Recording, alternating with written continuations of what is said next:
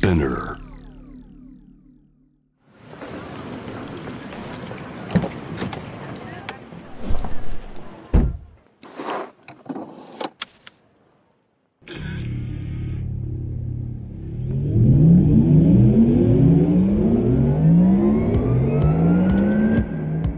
人生の中で絶対に叶えたい夢のリスト Bucket List ポルシェの創始者フェリー・ポルシェから脈々引き継がれる夢を追い現実にする勇気。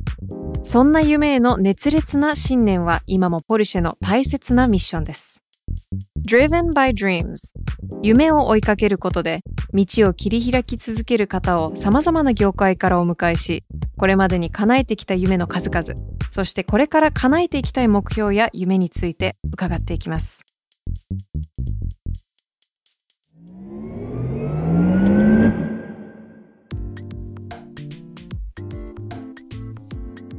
バケットリスト Driven by Dreams Powered by Porsche この番組では毎回様々なゲストをお迎えして夢のリストについていろいろな角度からお話を聞いていきますナビゲーターのシャルですそしてポルシェジャパン前田です。前田さん元気ですか？元気です。なんかさらに焼けてません、いや、焼けてない。毎毎回聞かれるんですけど、多分自然に、ね、焼けちゃうんです。もともと黒いんですよ。はい。でも今日なんかめちゃくちゃおしゃれなシャツ着てますね、今日はね、本当あの、オバナさんが来られるということで、ちょっとおしゃれな。おしゃれあの968をテーマにした T シャツを着てきましたね。素晴らしいいいですよね。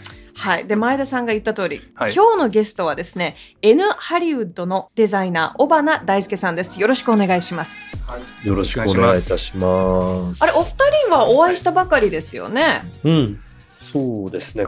いつでしたっけ？先週。先週、はい先週の土曜日に、うんうん。あの、ポルシェジャパンでイベントをやりまして、ポルシェガレージっていうイベント。うん。あのミートアップのイベントなんですけど、まあ、そこに参加していただいて会ったばっかりですうね。ん。で、それの2、3週間前かな、リモートで僕は岐阜にいた時に、そうだ。これぐらいのカメラの画像で、携帯の画像で、どうもっていうのが一番、ねまあ一応それが一そうなん番ですね。岐阜からリモートで。結構重要なミーティングをちょっとリモートでやらさせていただいて。あれあれですよね。ポルシェガレージのロゴを作った時に、うんあのオバナさんにお手伝いいただいて、はいはい。すごいおお久しい中、いやいやいやいや 歩きながらリモートさせて謎な感じだったら長良川の前をこう通りながら。ながらえーみたいな、そういう時代ですよね。そうなんですよ。もう全然僕もあんま事務所にも行かないし用事があったら行くって感じ。うんまあでも確かにデザイナーのお仕事だとなんかうん。どこかに縛られるっていう感じはないですよね。うん。ただねやっぱりこのパンデミックになる前まではなんかいいないととかみんなのためにいてあげないとみたいなすごいそういった風習というかね。まあうん。当たり前だったもんねそれがもう。普通にうん。多分普通だったらまあみんなタイムカードをしてとかあるのかな、うんそうなったらその子たちの話を聞くってなったらやっぱりこう普通に会社にいたかな。なるほど。うんでまあ、今回は、まあ、はい。尾花さんに来ていただいたので、まあ、今までの、まあ、ここに至るまでの尾花さんの話も聞きたいなと思ってるんですが、はい、あの調べてたらもともと古着への愛が強かったんですよね。そうっすね。そうですよね。複雑ですけどあもね。複雑。いいのかな？複雑。いやダジャレですか？いきなりダジャレですかいやいやいやいやいやいや尾花 さんのダジャレですよね。全。然気づかなかったすみません。受けんだけど。いやいやいやあのなんだろう。やっぱ自分が学生の頃、まあ、高校生とか中学校の頃とかお金がないからでもおしゃれしたいわけじゃないですか、そうすると自分はあの神奈川出身だから、うん。あの次の基地とかねあ座間の基地とかも近いわけそうか。そうそう。じゃあ何が起きるかっていうと街道沿いとかにそういったなんつうんだろうな払い下げっつったりセカンドハンドみたいなそういうお店が実を言うとポロポロポロポロあって、うんうん。でそこでなんかまあ何が正しいか分かんないけどでも中学生なりにまあリーバイスとかなんかそういうのは分かるじゃない、はい。ジーパンとかでなんかその味の出たものとかをこう買ってで高校1年ぐらいの時にあるその有名なそのヴィンテージストアにこう僕は行くわけですよ。そうするとその何もわからないで買ったものを着てったら「君すごいの着てんね」みたいな。だから要はいわゆるそのヴィンテージの付加価値のあるものをたまたま僕は安く買ってたわけですよ。ねうん、でそこからそのお兄さんだったりそのお店に通うようになっってものすごくそのヴィンテージウェアとかにこうズブズブズブズブ自分がのめり込んでいくわけですよ。それもあってまあそこから古着っていうところがいろいろ自分のなんかこうライフスタイルに入ってきたのかな。うんもともとそのおしゃれをしたいっていうのはどこから来てると思います？なんかやっぱり服を好きになるっていうのもうん何かのきっかけがあったんじゃないかなと思うんでこれすけど。ねすごい恥ずかしいけどめちゃくちゃ不純だったかな。もう要はモテたいだけ。ああ、モテたい。モテたいって日本語。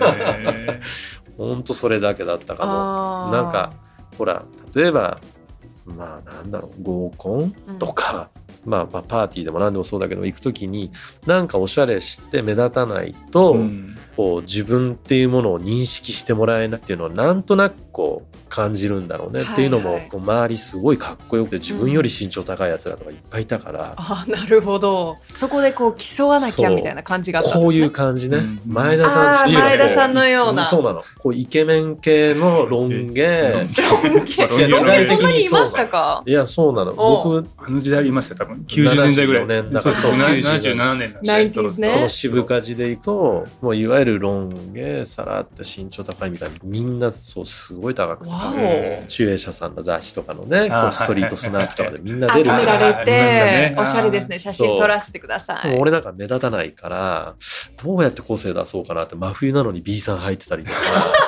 おかしい、おかしい本。当なんかこうまあ、個性的ではありますね。言いながらああ、え、で、その最初古着屋さんで、その買い物した時は、それ何歳ぐらいの時だったんですか？だから最初のそのね払い下げ屋は中学校2年とおお、か中二？うんそれぐらいって何歳ぐらいだろう？中二って何歳？中二って何歳？12とかじゃないですか？13? ね12 13 13ええ10結うん構若い時から、うんもうファッション。でも同時にそれぐらいの時って最後のものすごくヤンキー世代とも言われてるわけですよ。わかるでしょ？へー。え、何ですか、うん最後のヤンキー世代って。まあよくなんつったらいいんだろう。最近ヤンキー漫画とかいろいろあるじゃない。ヤンキーってわかる？はいはい、これですよ。うん私のそうそうそうそう。今この座り方ですそうよね。そうそう。タバコ吸伝わんないよね、ポッドキャストで。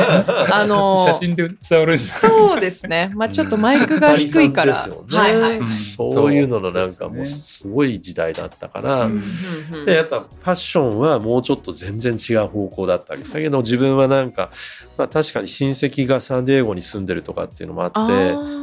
幼少の時からたまにアメリカに行かせていただいたりとかしててそれもあってなんとなくこうアメカジとかね、うん、で特にそういうまあ米軍とかなんか身近にそういうものがあったからあじゃあ古着で安く買っておしゃれして女の子にモテてうん。アメリカみたいな。はいはいはい。なんかそれが普通にベースにあったっていうか、うん、それがでもだから独身時代まではずっと同じテンションで来てたんじゃないかな古着 本当に情けないです。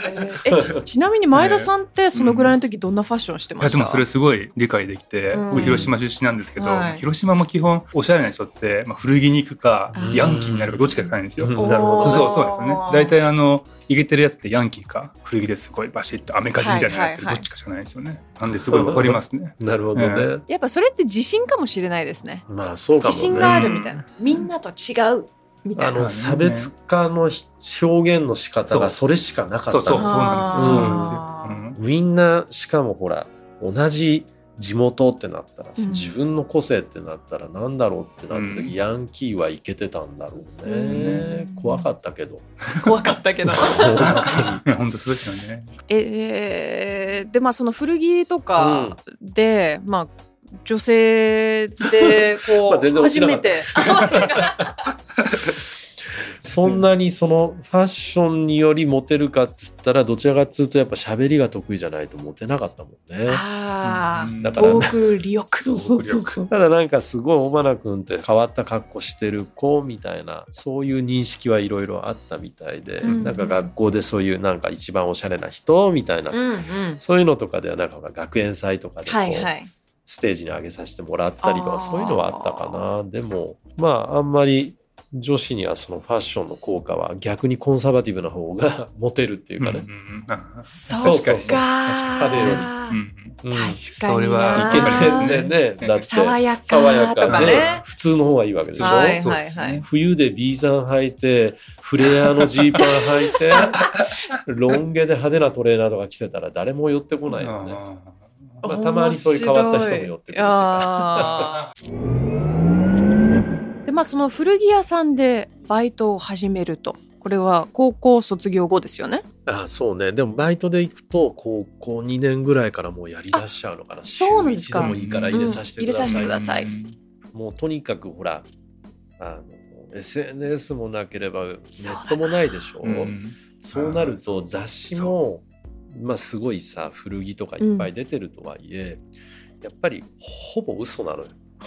えどういうことですか？なぜならほぼ嘘そこまで歴史なんて掘れてないからその時代に90年代初頭に。あー。そうそうそう。なんとなくライターさんがこれぐらいであろうみたいな。ね。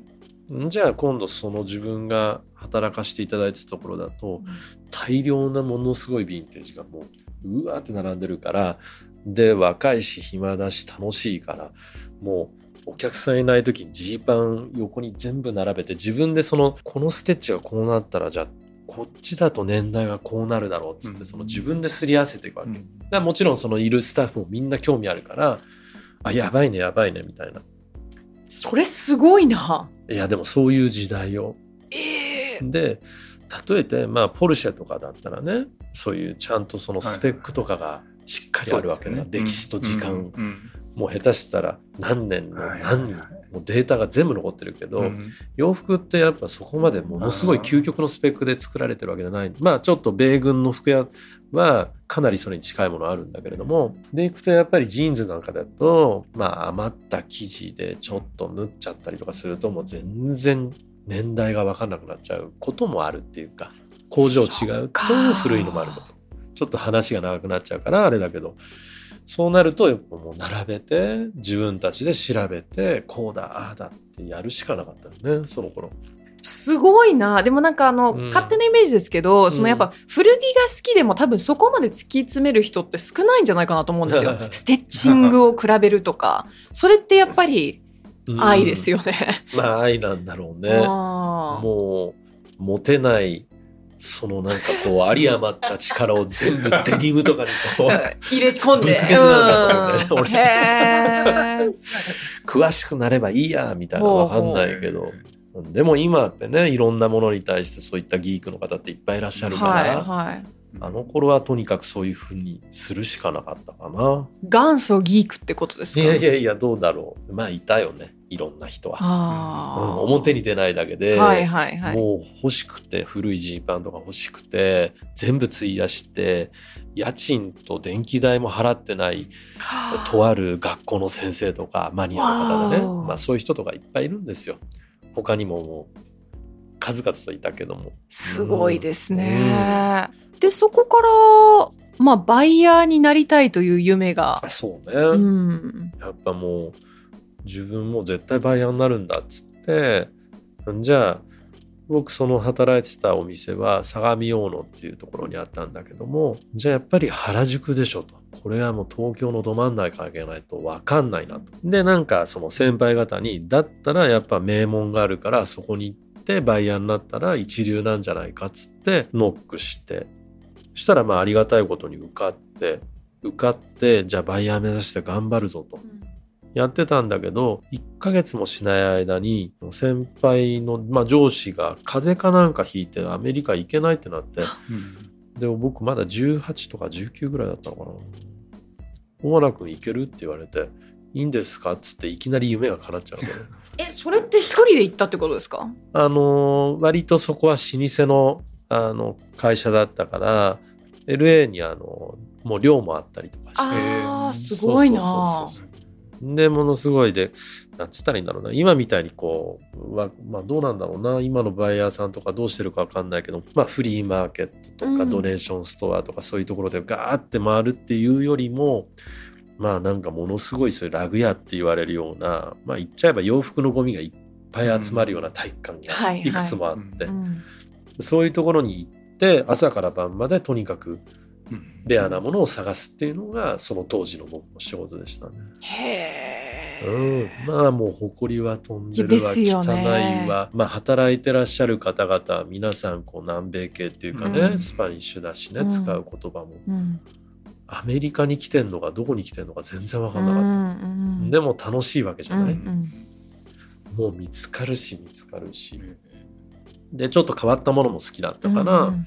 これもいけるあれもいけるなんつって。それをもう船で大量にもう2週に1回ぐらいこうベールっていうなんて米俵みたいにしてもうどれぐらいだ？もう船で送ってたかな、それぐらい売れたから。あ物もあったし。船で送るってことはかなり大量ですよすごい量。ね。うん。それがちなみに初海外だったんですか？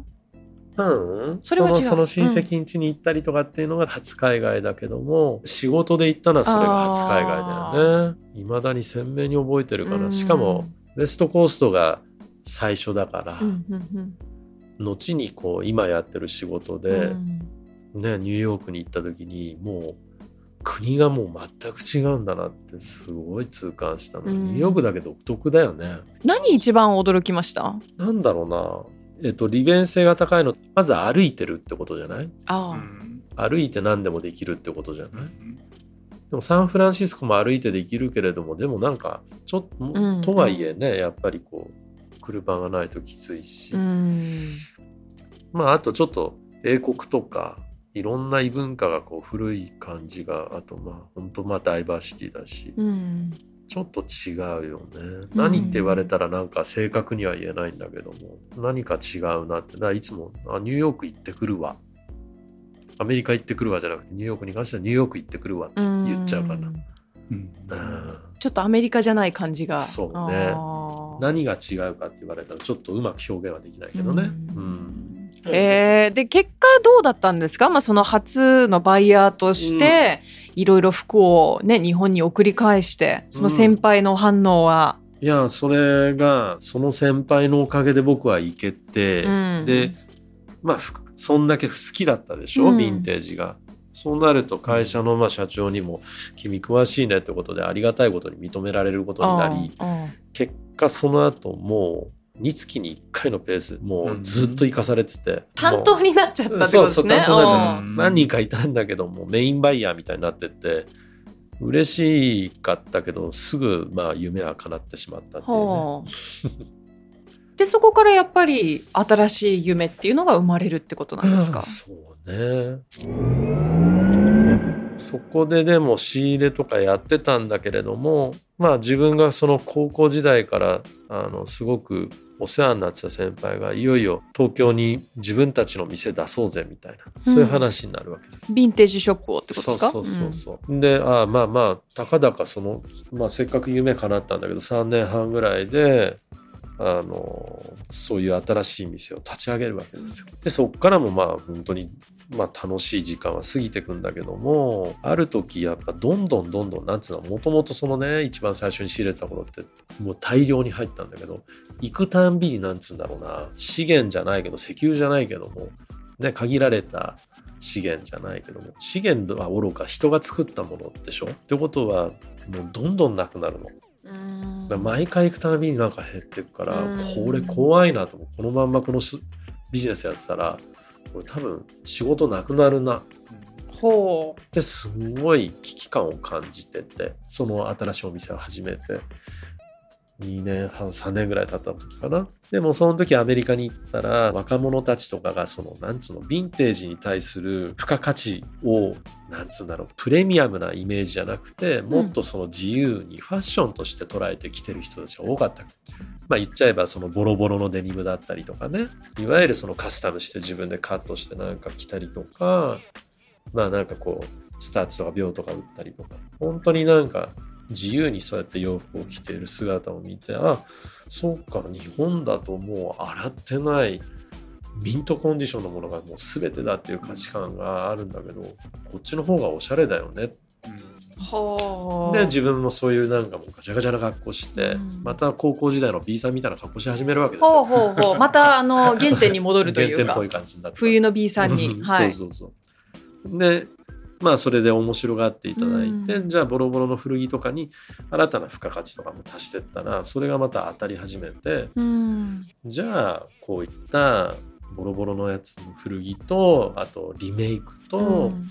じゃあ自分で簡単に物を作ったりとかしてでブランドというかなんかそういう洋服屋とか始めたら誰もやってなさそうだからいいかなって始めたのが、今のブランドの最初ですよ。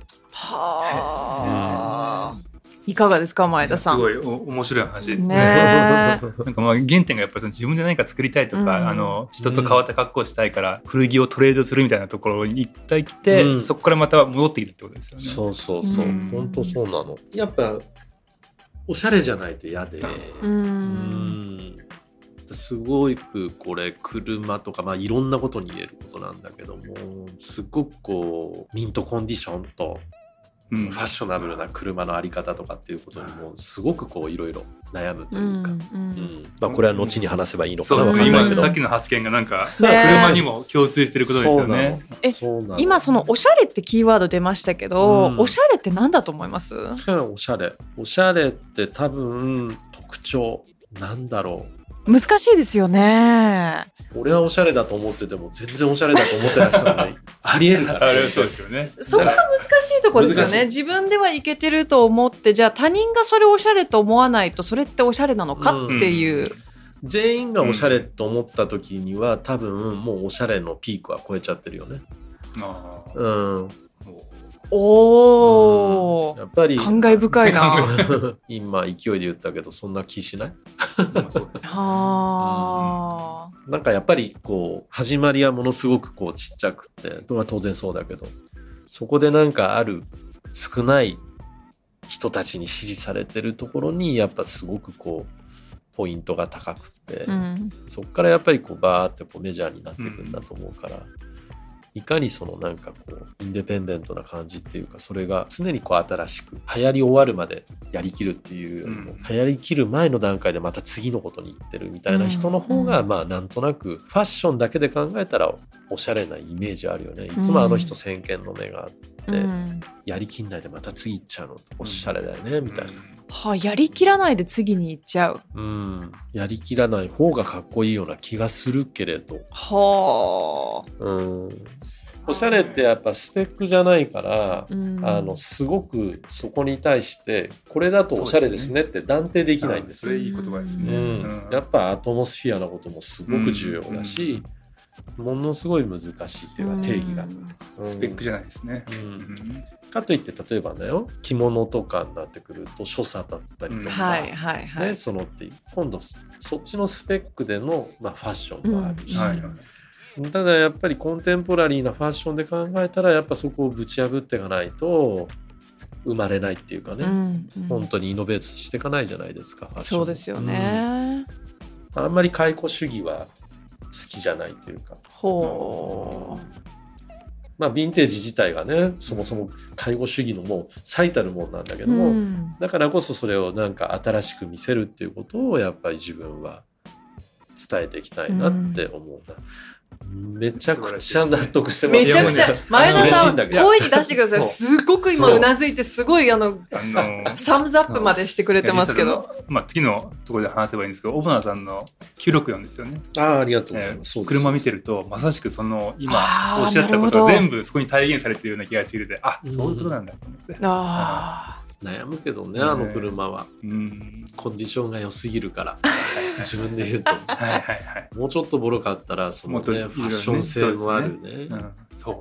その狭間が難しいですよね。なぜならポルシェにはしっかりしたスペックが絡んでくるからだろうね。さあはいはいそんなキレのいいところでちょっとこの辺りで締めたいと思い。ます。わかりましたさあ、まだまだ、おばなさんとは次回もお話を続けたいと思います。そしてこのプログラムはスピナーのほか Apple Podcast、Spotify、Amazon Music などで聞くことができます。ぜひチェックして、フォローして、SNS でもシェアしてください。では、前田さん、おばなさん、はいまた次回もよろしくお願いします。お願いします。